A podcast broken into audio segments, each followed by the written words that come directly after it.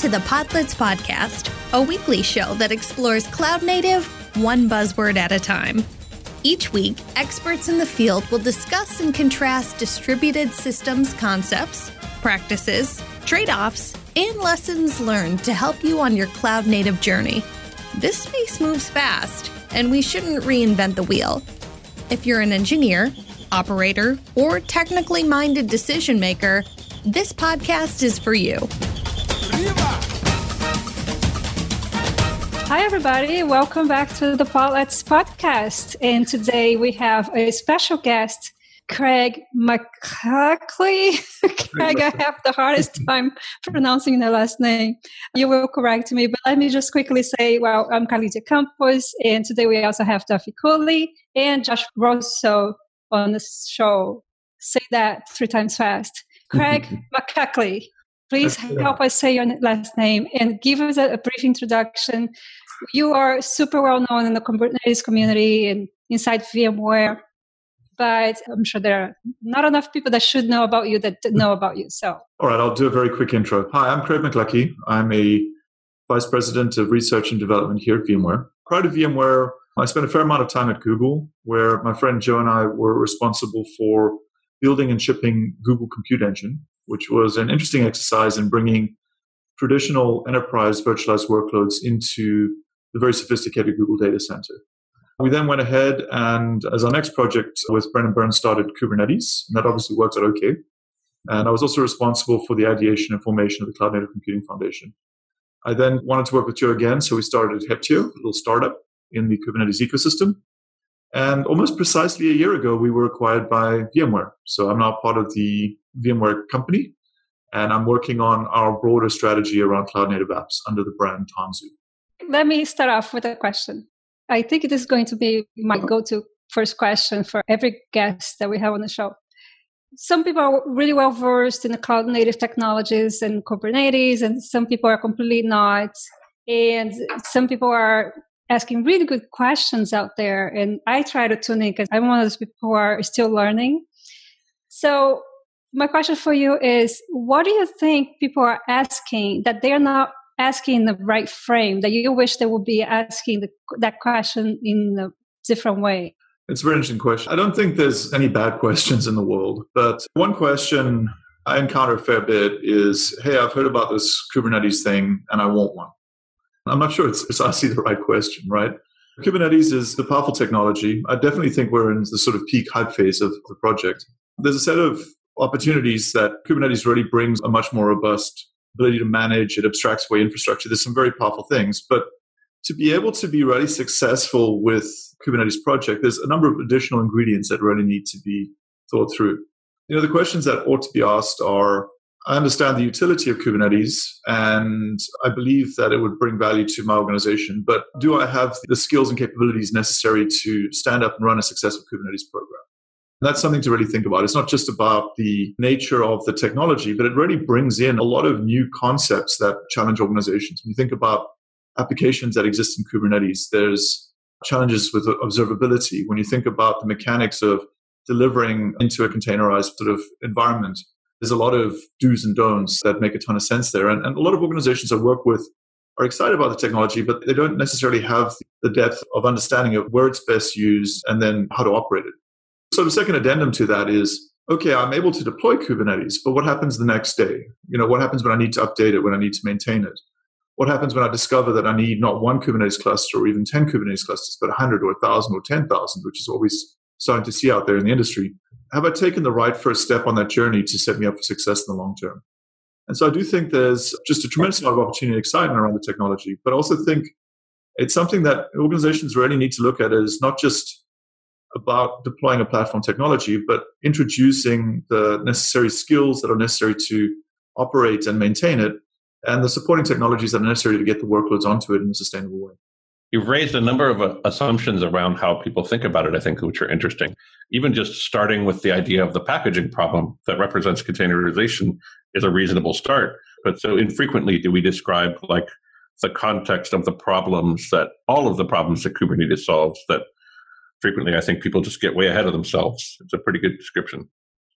So, maybe in the similar vein, Craig, you had mentioned all the pieces that go into running Kubernetes successfully. You have to bolt some things on, maybe for security, or do some things to ensure observability is adequate. And it seems like the ecosystem has taken notice of all those needs and has built a million projects and products around that space. And I'm curious of your thoughts on that because it's like, in one way, it's great because it shows it's really healthy and thriving. In another way, it causes a lot of fragmentation and confusion for people who are thinking whether they can or cannot run Kube because there's so many options out there to accomplish those kind of things. So I was just curious of your general thoughts on that and where it's headed. It's fascinating to see the sort of burgeoning ecosystem around Kubernetes. And I think it's heartening because you know, if you think at the very highest level, the world is going to go one of two ways with the introduction of the hyperscale public cloud. It's either going to lead us into a world which feels like mainframe era again, you know, where no one ever got fired for buying Amazon in this case, or buying Microsoft, whatever the case, whoever sort of emerges over time as the, as the dominant force. But it also represents some challenges where you have these vertically integrated closed systems innovation becomes prohibitively difficult. It's hard to innovate in a closed system because you're innovating, you know, only for organizations that have already taken that dependency. And, and I think Kubernetes has opened it up, not just in terms of the world of applications that can run Kubernetes, but also this burgeoning ecosystem of supporting technologies that can create value. There's a reason why startups are building around Kubernetes. There's a reason they're looking to solve these problems. I do think we'll see a continued period of consolidation. You're not a cool mainstream enterprise software provider if you don't have a Kubernetes story today. And I think we'll start to see, you know, continued focus and consolidation around a set of the larger organizations that are operating the space. It's not accidental that, you know, Heptio is a part of VMware at this point. You know, when I looked at the ecosystem, it was pretty clear we needed a bigger boat to fully materialize the value of, of Kubernetes. And I'm, I'm pleased to be part of this organization. So I do think you'll start to see a variety of different vendors emerging with you know, pretty clear, well-defined opinions and relatively turnkey solutions that address the gamut of capabilities of what an organization needs to get into Kubernetes. You know, one of the things that delights me about Kubernetes is that if you are a sophisticated organization that is self-identifying as a software company, and this is sort of manifest in you know the internet space, if you're running a sort of hyperscale internet service, you are kind of by definition a, a software company. And and you probably have the skills on hand to make great choices around what projects, you know, follow the communities, identify when things are reaching point of critical mass. You're running in a space where your system is relatively homogenous. You know, you don't have just the sort of massive gamut of workloads a lot of mainstream enterprise organizations have. So I think there's going to be different approaches to the ecosystem depending on which organization is looking at the problem space. I do think this is prohibitively challenging for a lot of organizations that are not resourced at the level of a hyperscale internet company from a technology perspective, where the day job isn't running a production service for millions or billions of users. And I do think in situations like that, it makes a tremendous amount of sense to identify and work with someone you trust in the ecosystem that can help you just navigate the wild map that is the, the Kubernetes landscape that can participate in a number of these emerging communities that has the ability to put their thumb on the scale where necessary to make sure that things converge. I think it's situational. I think the lovely thing about Kubernetes is that it does give organizations a chance to cut their teeth without having to dig into like a, a deep procurement cycle with a major vendor. So we see a lot of self-service Kubernetes projects getting initiated. But at some point, almost inevitably, people need a little bit more help. And that's the role of a lot of these vendors. And the thing that I truly hope that I'm personally committed to is that as we start to see the convergence on this ecosystem, as we start to see the pieces falling into place, that we retain an emphasis on the value of community, that we also sort of avoid the balkanization and fragmentation, which sometimes comes out of these types of systems. You know, we are so much better served as a software community if we can preserve consistency from environment to environment. The reality is, you know, as you start looking at large organizations, enterprises that are consuming Kubernetes, it's almost inevitable that they're going to be consuming Kubernetes from a number of different sources. You know, whether the sources are cloud provider delivered Kubernetes services or whether they're hand-rolled Kubernetes clusters that a, a, dedicated centralized IT team is delivering, or whether it's you know vendor provided Kubernetes. There's going to be a lot of different flavors and variants on it.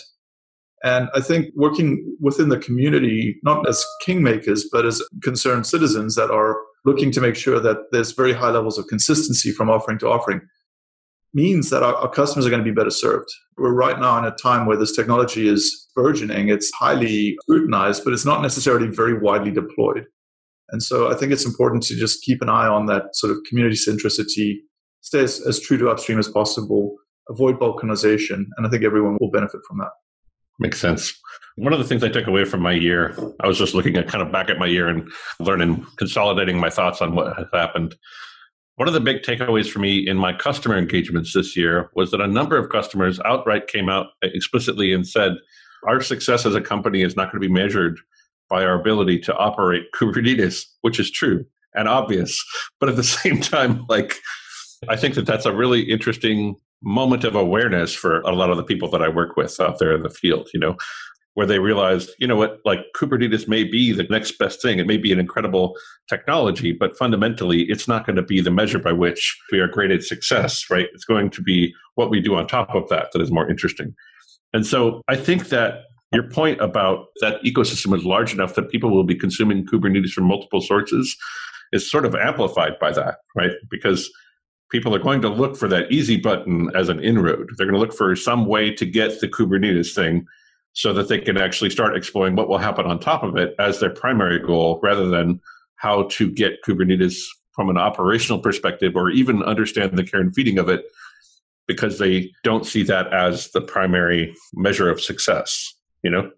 It's entirely true. When I think about enterprise software, there's sort of these three pieces of it. You know, the first piece is the sort of crystalline core of, of, enterprise software. That's consistent from enterprise to enterprise to enterprise. It's purchased from primary vendors or it's it's built by open source communities. And it represents, you know, a significant basis for everything. There's the sort of peripheral, the sort of sea of applications that exist around that enterprise is built that are entirely unique to their environment and that are relatively fluid. And then there's this weird sort of interstitial layer, which is the integration glue that exists between that crystalline core and those applications and operating practices that enterprises create. And so I think from my side, we benefit if that crystalline core is as large as possible, you know, so that enterprises don't have to rely on bespoke integration practices as much as possible. But we also need to make allowances for the idea that that interstitial layer between the sort of core of, of a technology like Kubernetes and the applications may be modular or sort of extended by a variety of different vendors. You know, if you're operating in a specific space, like the telco space, your problems are going to be unique to telco, but they're going to be shared by every other telco provider. And one of the beautiful things about Kubernetes is it is sufficiently modular. It is a pretty well thought through system. So I think we will start to see a lot of specialization in terms of those integration pieces, a lot of specialization in terms of how Kubernetes is fit to a specific area. And I think that represents a, powerful opportunity for the community to continue to evolve. But I also think it means that we as contributors to the project need to make allowances for that. We can't hold opinion to the point where it precludes massive significant value for organizations as they look at modularizing and extending the platform. What is your opinion on people making specialized Kubernetes operating systems? For example, we're talking about telcos. I think there is a, Kubernetes OSS for specifically for telcos that strip away things that that kind of industry doesn't need. What are the trade-offs that you see? It's almost inevitable that you're going to start to see specialized operating system distributions that are tailored to container-based workloads. I think, you know, as you start looking at like the telco space with network function virtualization, Kubernetes promises to be something that we never really saw before. At the end of the day, telcos, you know, very broadly deployed Open, OpenStack as this primary substrate for network function virtualization. But at the end of the day, they ended up not just deploying one rendition of OpenStack, but in many cases, you know, three, four, five, depending on what functions they wanted to run. And there wasn't a sufficient commonality in terms of the, the implementations. It became very sort of vendor centric and balkanized in many ways. And I think there's an opportunity here to work hard as a community to drive convergence around a lot of those Kubernetes constructs so that, sure, the operating system is going to be different. If you're running a NFV data plane implementation doing a lot of bit slinging, it's going to look fundamentally different to anything else in the industry, right? But that shouldn't necessarily mean that you can't use the same tools to organize, manage, and reason about the workloads. A lot of the innovations that happen above that shouldn't necessarily be tied to that. I think there's promise there, and it's going to be an amazing test for Kubernetes itself to see how well it scales into those environments. By and large, I am a fan of rendered down container optimized operating system distributions. There's a lot of utility there, but I think we also need to be practical and recognize that enterprises have got comfortable with the OS landscape that they have. And so we have to make allowances that you know, as part of containerizing and distributing your application, you, maybe you don't necessarily need to, you know, fully requalify the underlying OS and, you know, challenge a lot of the assumptions. So I think we just need to be pragmatic about it. I know that's a dear topic to Josh and I, who fought that battle in the past as well. I do think it's another one of those things where it's a set of assumptions. It's fascinating to me how many different ecosystems are sort of collapsing, or maybe not ecosystems, how many different audiences are brought together by a technology like container orchestration that you are having that conversation with, you know what, let's just change the paradigm for operating systems. That you are having that conversation with, let's change the paradigm for observability and lifecycle stuff. Let's change the paradigm for packaging. We'll call it containers. You know what I mean? Like it's so many big changes in one idea. It's crazy. It's a little daunting if you think about it, right? like I always say, change is easiest across one dimension, right? Trying to change everything all at once across all the dimensions, life gets really hard. I think again, it's one of these things where Kubernetes represents a lot of value. I walk into a lot of customer accounts and I spend a lot of time with customers. And I think based on their experiences, they sort of make one of two assumptions, right? There's a set of vendors that will come into an, you know, an environment and say, hey, just run this tool against your virtual machine images and Kubernetes, right? And then you have another set of vendors that'll come in and say, yeah, hey, you just need to like turn this thing into 12 factor cloud native service mesh linked applications driven through CI/CD, and your life is magic, right? There's some cases where it makes sense, but there's some cases where it just doesn't. Hey, what use is a 24 gigabyte container? Is that really solving the problems that you have in a, some, in a systematic way? And at the other end of the spectrum, like there's no world in which uh, an enterprise organization is rewriting 3,000, 5,000 applications to be cloud native from the ground up. It's just not going to happen, right? So just understanding the return on investment associated with the migration into Kubernetes and understanding where it makes sense and where it doesn't is such an important part of the story. On that front, and this is something Duffy and I talk to our customers about all the time. Say you're sitting with someone and you're talking about potentially using Kubernetes or they're thinking about it. Are there like some key indicators that you see, Craig, as like, okay, maybe Kubernetes does have that return on investment pretty soon to justify it? Or maybe even in the reverse, like some things where you think, okay, these people are just going to implement Kubernetes and it's going to become shelfware. How do you qualify as an org? I might be ready to bring on something like Kubernetes. It's interesting. For me, it's almost inevitably it's as much about the human skills as anything else. I mean, the technology itself isn't rocket science. I think the sort of critical success criteria when I start looking at engagement is there a cultural understanding of what Kubernetes represents, right? Kubernetes, it's not easy to use. That initial wall of YAML to the face is kind of painful for people that are, are used to different experiences. And you know, making sure that the basic skills and expectations are met is really important. I think there's definitely some sort of acid tests around workload fit. As you start looking at Kubernetes, it's an evolving ecosystem and it's maturing pretty rapidly, but there's still areas that need a little bit more heavy lifting, right? So if you think about like, hey, I want to run a vertically scaled OLTP database on Kubernetes today, hmm, I don't know, maybe not the best choice. If the customer knows that, right, if they have enough familiarity with it or if they're willing to engage, I think it makes a tremendous amount of sense. By and large, the biggest challenge I see is not so much in the Kubernetes space. You know, it's easy enough to get to a, a basic cluster. The data, there's sort of two dimensions to this. Day two operations. I see a lot of organizations that have worked to create scale up programs of platform technologies. You know, before Kubernetes, there was Mesos, and there's obviously PCF that we're becoming more increasingly involved in.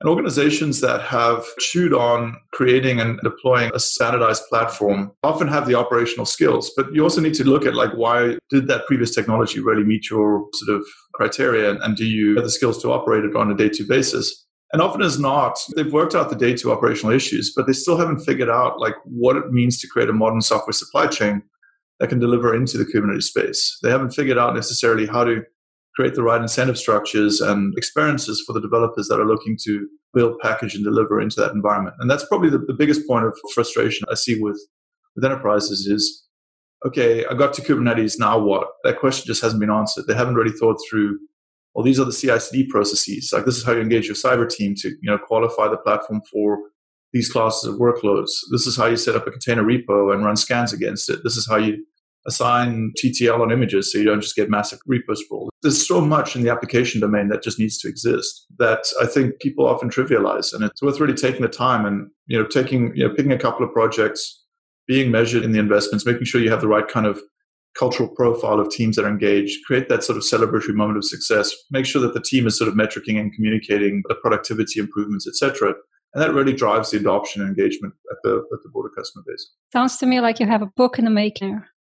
Oh, I will never write a book. It just seems like a lot of work. I've watched Joe and Brendan and writing my friends write books. And like, yeah, that seems like a whole lot of work. You had mentioned that you decided you wanted to work with Joe again. You formed Heptio. Heptio was, I was actually there for a year. I think it was around for a bit longer than that, obviously. I'm curious what your thoughts about that were as an experiment went you know, if you just think about it as that part of the journey, do you think that was a success? And like, what did you learn from that whole experiment that you wished everybody knew, just from a business perspective? It might have been business or it might have been running a company, any of that stuff. So I'm, I'm very happy with the way that Heptio went. There were a few things that sort of stood out for me as things that folks should think about if they're going to start a startup or if they want to join a startup. You know, the first and foremost, I would say, is design the culture to the problem at hand. You know, like culture isn't accidental. And I think that, you know, Heptio had a, a pretty distinct and nuanced culture. And I don't want to sound self congratulatory. I mean, as with anything, you know, a certain amount of this is work, but a lot of it's luck as well. Making sure that the cultural identity of the company is well suited to the problem at hand is just critical, right? And, you know, when I think about what Heptio embodied, it was really tailored to the specific journey that we were setting ourselves up for. You know, we were looking to be passionate advocates for Kubernetes. We were looking to walk the journey with our customers in, a, in an authentic way. We were looking to create a company that was built around sustainability. So I think the culture was good. And I would encourage folks that are either thinking of starting a, a startup or looking to join one to think hard about that culture and, and how it's going to map to the, the, problems that are trying to be solved. The other thing that I think really motivated me to do Heptio, and I, I think this is something that I'm really excited to continue on it with at VMware, was the opportunity to walk the journey with customers. So many startups have this massive reticence to really engage deeply in professional services. And in many ways, you know, like Google was fun. I had a, a, blast there. You know, it's a great company to work for. You know, we were able to build out some really cool tech and do good things. But I got kind of tired of writing letters from the future. You know, it's like, hey, we have flying cars. And interacting with the customer, they're like, I can't start my car and get to work. It's great that you have flying cars, but right now I just need to get in my car and drive down the block and get out and get to work, right? So walking the journey with customers is probably the most important learning from Heptio. And it's one of the things I'm kind of most proud of. That opportunity to, you know, share the pain, get involved from day one. Look at that as your most valuable apparatus to not just build your business, but also to learn what you need to build. Like having a really smart set of people that are comfortable working directly with customers and are invested in the, the success of those customers is so powerful. So if you're in the business for, you know, in the startup game, investors may be leery of building out a, a, significant professional services function because that's just how Silicon Valley works. But it is absolutely imperative in terms of your ability to engage with customers, particularly around nascent technologies, fill the gaps where the product doesn't exist, learn from those experiences and bring that back into the core product it was just a huge part of what we did. And if I was ever in a situation where I had to advise, you know, a startup in the sort of open source space, I'd say lean into the professional services, lean into field engineering. It's a critical way to, you know, build your business, learn what customers need, walk the journey with them, and just develop a deep empathy. With any new technology, there is always a concern about having enough professionals in the market who are knowledgeable in that new technology. There's always a gap for people to catch up with that. So I'm curious to know what customers or companies, prospective customers out there are thinking in terms of finding professionals to help them. Are they concerned that there's not enough professionals in the market? Are they finding that the current people who are admins and operators are having an easy time because their skills are transferable if they're going to embark on the Kubernetes journey? What are they telling you? I mean, there's a huge skills shortage. This is one of the kind of primary threats to the short term adoption of Kubernetes. I think Kubernetes will ultimately permeate enterprise organizations. I think it will become a standard for distributed systems development, you know, effectively emerging as, a, as an operating system for distributed systems as people build more natively around Kubernetes. But you know, right now it's like the early days of Linux, where deploy Linux, you'd have to kind of, you know, build from scratch type thing. It is definitely a challenge. For enterprise organizations, it's interesting because there's a war for talent. Like there's just this incredible appetite for Kubernetes talent. There's always that old joke around the job description for like 10 years of Kubernetes experience on a five year project. And, and that, that certainly is something we see a, a lot.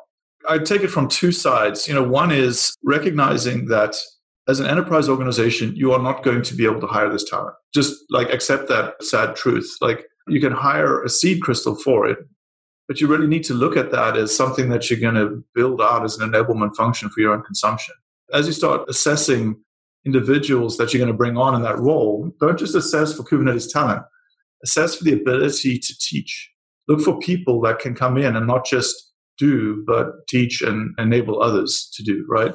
Because at the end of the day, if you need like, you know, 50 Kubernauts at a certain level, you know, so does your competitor and all of your other competitors. So does every other function out there. There's just massive shortage of skills. So emphasizing your own, you know, taking on the responsibility of building your own expertise, educating your own organization, finding ways to identify people that are motivated by this type of technology and creating space for them and, and recognizing and rewarding their work as they build this up because it's far more practical to hire into your existing skill set and then create space so that the people that you know have the appetite and capability to really absorb these types of disruptive technologies can do so within the the organization. Uh, create the structures to support them and then make it their job to help permeate that knowledge and, and information into the organization. It's just not something you can just bring in. The skills just don't exist in the broader world. And then for professionals that are interested in kubernetes this is definitely a field that i think will see a lot of job security for a very long time taking on that effort is just well worth the well worth the journey. And then I'd say the other piece of this is, you know, for vendors like VMware, our job can't be just delivering skills and delivering technology.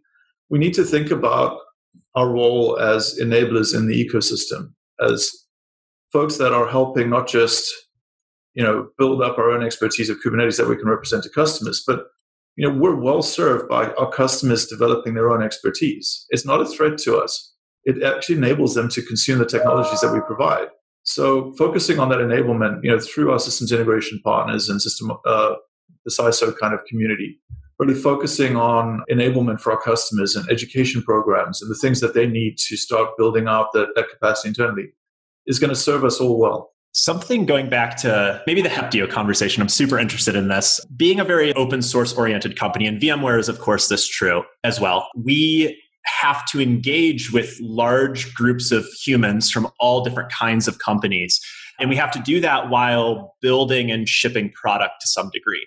So where I'm going with this is like, and I remember back in the Heptio days, there was something with dynamic audit logging that we were struggling with, right? And we needed it for some project we were working on, but we needed to get consensus and a design approved at like a bigger community level. And I do know to some degree that did limit our ability to ship quickly. So you probably know where I'm going with this. When you're working on projects or product, how do you balance, you know, making sure the whole community is coming along with you but also making sure that you can actually ship something.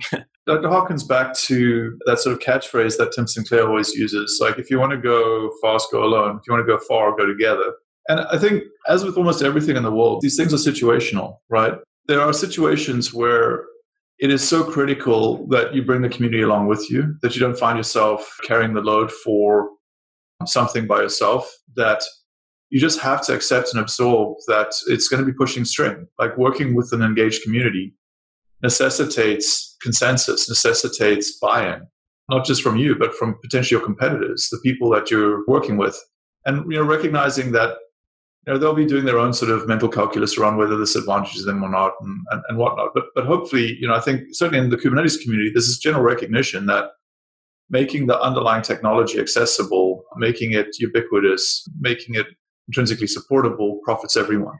So I think there's a couple of things I, I, look at. Make the decision pretty early on as to whether this is something you want to kind of you know spark off and, and sort of stride off on your own and innovate around, or whether it's something that's critical to bring the community along with you around. And like I'll give you two examples of this. Right, you know, one example was the work we did around technologies like Velero, which is a backup restore product. There was an urgent and critical need to provide a sustainable way to back up and recover Kubernetes. And so we didn't have the time to do this through Kubernetes, but also it didn't necessarily matter because everything we were doing was built as an addendum to Kubernetes.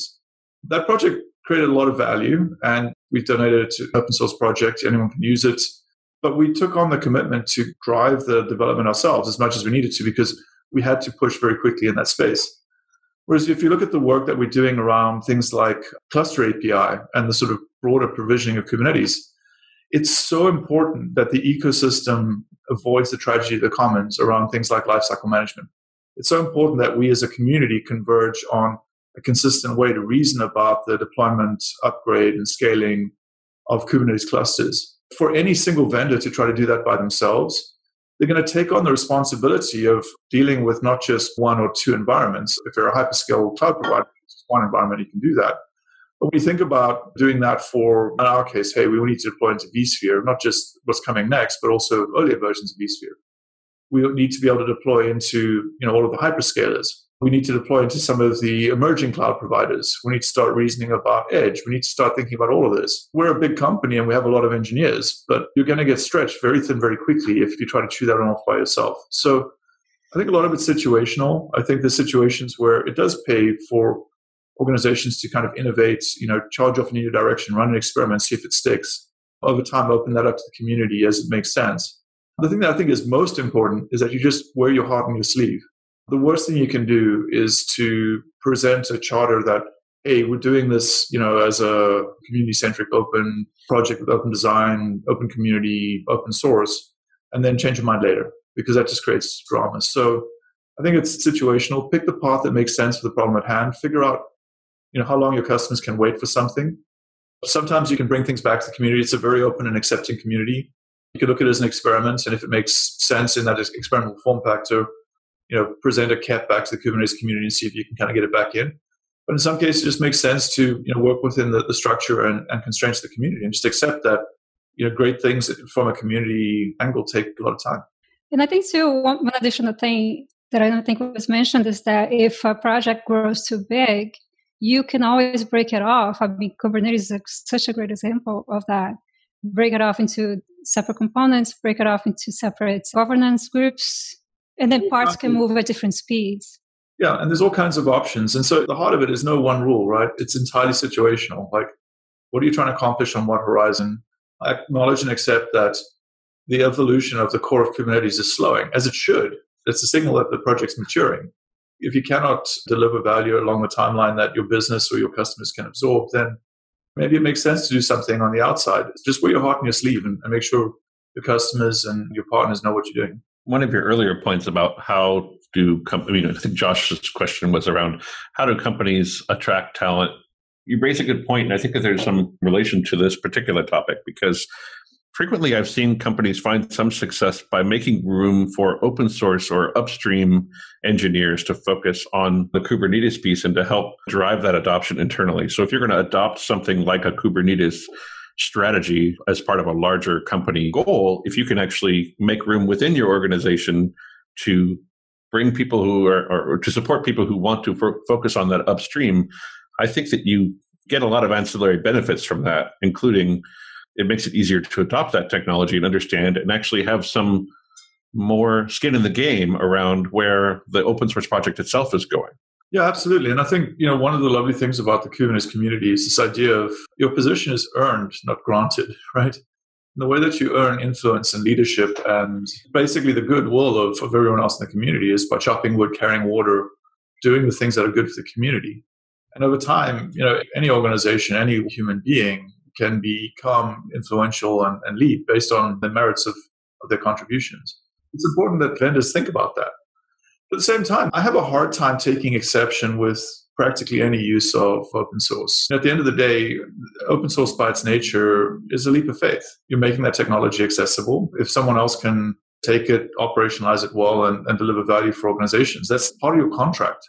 And that's what you absorb as a vendor when you start the thing. So, you know, people shouldn't feel like they have to. But if you want to influence and lead, you do need to, you know, participate in these communities in a, an open way.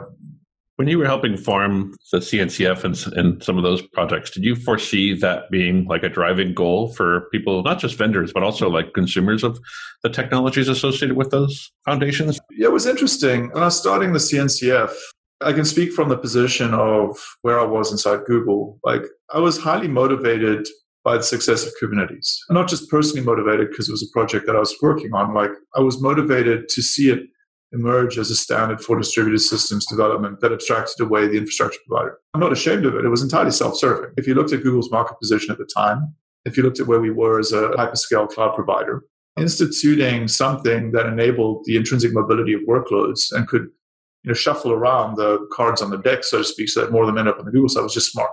I also felt very privileged that that was our position because we didn't necessarily have to create artificial structures or constraints around the controls of the, of the system because the process of getting something to become ubiquitous, there's a natural path if you approach it as a single provider. And I'm not saying Google couldn't have succeeded with Kubernetes as a single provider, but if Red Hat and IBM and Microsoft and Amazon had all piled onto something else, it's less obvious, right? It's less obvious that, that Kubernetes would have got as far as it, as it did.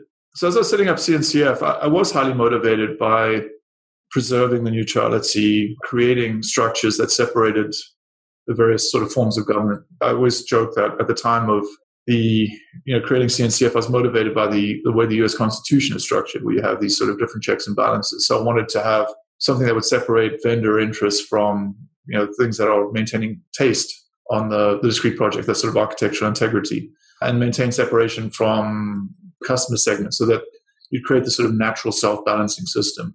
It was definitely in my thinking, and I think it worked out pretty well. Certainly not perfect, but it did lead down a path which I think has supported the success of the project to, to a fair bit. So we've talked a lot about Kubernetes. I'm curious, do you have some thoughts? Carlisia? Actually, I know you have a question about microlith. I was very interested in exploring oh, It's an interesting pattern that I see out there in the industry, and this, this manifests in a lot of different ways, right? When you think about the process of bringing applications and workloads into Kubernetes, there's this sort of predispositional bias towards, hey, I've got this monolithic application. It's vertically scaled. I'm having a hard time with the sort of team structure. So I'm going to start chewing it up into a set of microservices that I can then manage discreetly and, and ideally evolve on a separate cadence. And this is an example of a real customer situation where, you know, someone said, Hey, I've just broken this, this monolith down into 27 microservices. And so I started asking a couple of questions. And the first one was when you have to update those 27, if you want to update one of those, how many do you have to touch? And the answer was 27. I was like, huh, you just created a microlith.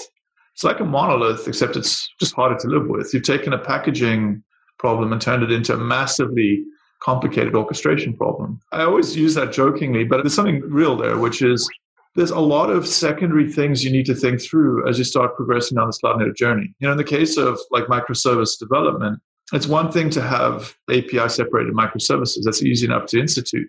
But instituting the organization controls around an API versioning strategy so that you can start to establish, you know, stable APIs with consistent schema and you know, being able to sort of manage the dependencies to consuming teams requires a level of sophistication that a lot of organizations haven't necessarily thought through. So it's very easy to just sort of get caught up in the hype without necessarily thinking through, you know, what happens downstream. And it's funny, I, I see the same thing in functions, right? So interact with organizations and they're like, wow, you know, we took this thing that was running in a container and we turned it into 15 different functions. I'm like, oh, okay. I can see what's going. And then you start asking questions like, well, do you have any challenges with state coherency? And they're like, yeah, you know, it's funny you say that, but because these things are a little bit less transactionally coherent, we have to write state watches. So we try to sort of watermark state and watch this thing. I'm like, you're building a distributed transaction coordinator on your free time. Like, is this really the best use of your resources, right? So it really gets back to that idea that, you know, there's a different tool for a different job. Sometimes the tool is a virtual machine. Sometimes it's not. Sometimes the tool is a bare metal deployment. If you're building a quantitative trading application that's microsecond latency sensitive, you probably don't want a hypervisor there. Sometimes a VM is, is the natural destination and there's no reason to move from a VM.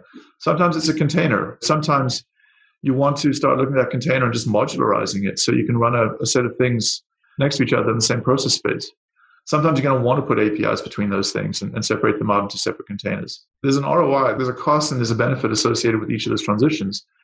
And more importantly, there's a set of skills that you have to have as you start looking at that continuum and making sure that you're making good choices and being wise about it. That is a very good observation. Design is such an important part of software development. I wonder if Kubernetes helps mask these design problems, for example, the ones you were mentioning, or does Kubernetes sort of surfaces them even more? It's an interesting philosophical question. Kubernetes certainly masks some problems. I ran into an early, this was like years ago. I ran into an early customer who was who confided in me is I think we're writing worse code now. I was like, what do you mean? He was like, well, used to be when we went out of memory on something, we get paged. Now we've set up so we go and it just uh, restarts the container and everything continues. So there's no real incentive for the engineers to actually go back and deal with the underlying issues and root cause it because the system's just more intrinsic, intrinsically robust and self healing by nature. I think there's definitely some problems that Kubernetes will compound. You know, if you're very sloppy with your dependencies and if you create a really large, you know, vertically scaled monolith that's running in a VM today, putting it in a container is probably strictly going to make your life worse. You know, just be respectful of that. But at the same time, you know, I do think that the discipline associated with transition to Kubernetes, if you walk a little bit further along, if you start thinking about the fact that you're not running a lot of imperative processes during a production, you know, push, where deploying a container is effectively a bin copy with some, you know, minimal post-deployment configuration changes that happen. Like it sort of leads you onto a much happier path naturally. So I think it can mask some issues, but by and large, the types of systems you end up building are going to be more intrinsically operationally stable and scalable. But it is also worth recognizing that it's young. You are going to encounter corner cases. You know, I, have run into a lot of customers that will push the envelope in a direction that was unanticipated by the community, or they, they accidentally find themselves on new ground that's just unstable because the technology is relatively nascent. So just recognizing that if you're going to walk down a new path, I'm not saying don't, just recognize that you're probably going to encounter some stuff that that's going to take a little bit of working through. We had an earlier episode about uh, API contracts, which I think highlights some of this stuff as well, because it sort of gets into some of those sharp edges and like why some of those things are super important when you start thinking about microservices and stuff. We're coming up to the end of our time, but one of the last questions I want to ask you we've talked a lot about Kubernetes in this episode. I'm curious what the future holds. We see a lot of really interesting things happening in the ecosystem around moving more towards serverless. There are a lot of people who are like thinking that perhaps a better line would be to move away from like the infrastructure offering and just basically allow cloud providers and stuff to manage your nodes for you.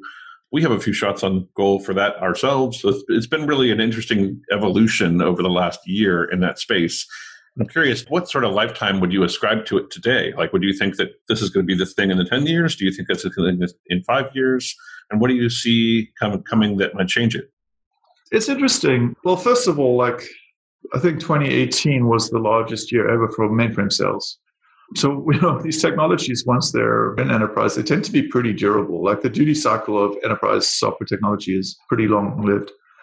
The real question is we've seen a lot of technologies in the space emerge, you know, ascend, reach a point of critical mass, and then fade as they're disrupted by the technologies. Is Kubernetes going to be a Linux or is Kubernetes going to be a Mesos, right? And like, I don't I mean, I don't, I don't claim to know the answer. My belief, and I, think this is probably true, is that it's, it's more like a Linux. When you think about the heart of what Kubernetes is doing, is it's just providing a better way to build and organize distributed systems. I'm sure that the code will evolve rapidly. I'm, I'm sure there'll be a lot of you know continued innovation and enhancements. But when you start thinking about the fact that you know what Kubernetes has really done is brought controller reconciler based management to distributed systems developers everywhere. And when you think about the fact that pretty much every system these days is distributed by nature, you really need something that supports that model. So I think we will see Kubernetes sticking. We'll see it become richer. We'll start to see it becoming more applicable for a lot of things that were historically just running in VMs. They may well continue to run in VMs and just be managed by Kubernetes. I don't have opinion about how to reason about the underlying OS you know, and virtualization structure thing I do have opinion about is it just makes a ton of sense to be able to use a declarative framework, use a set of well-structured controllers and reconcilers to drive your world into an undesired state. I think that pattern will be, you know, it's been quite successful. I think it'll be quite durable. I think we'll start to see organizations embrace a lot of these technologies over time. It is possible that something, you know, brighter, shinier, newer comes along. You know, anyone will tell you that we made enough mistakes, you know, during the journey, and there's stuff I think everyone regrets on the Kubernetes train. I do think it's likely to be pretty durable. I don't think it's a silver bullet, like nothing is, right?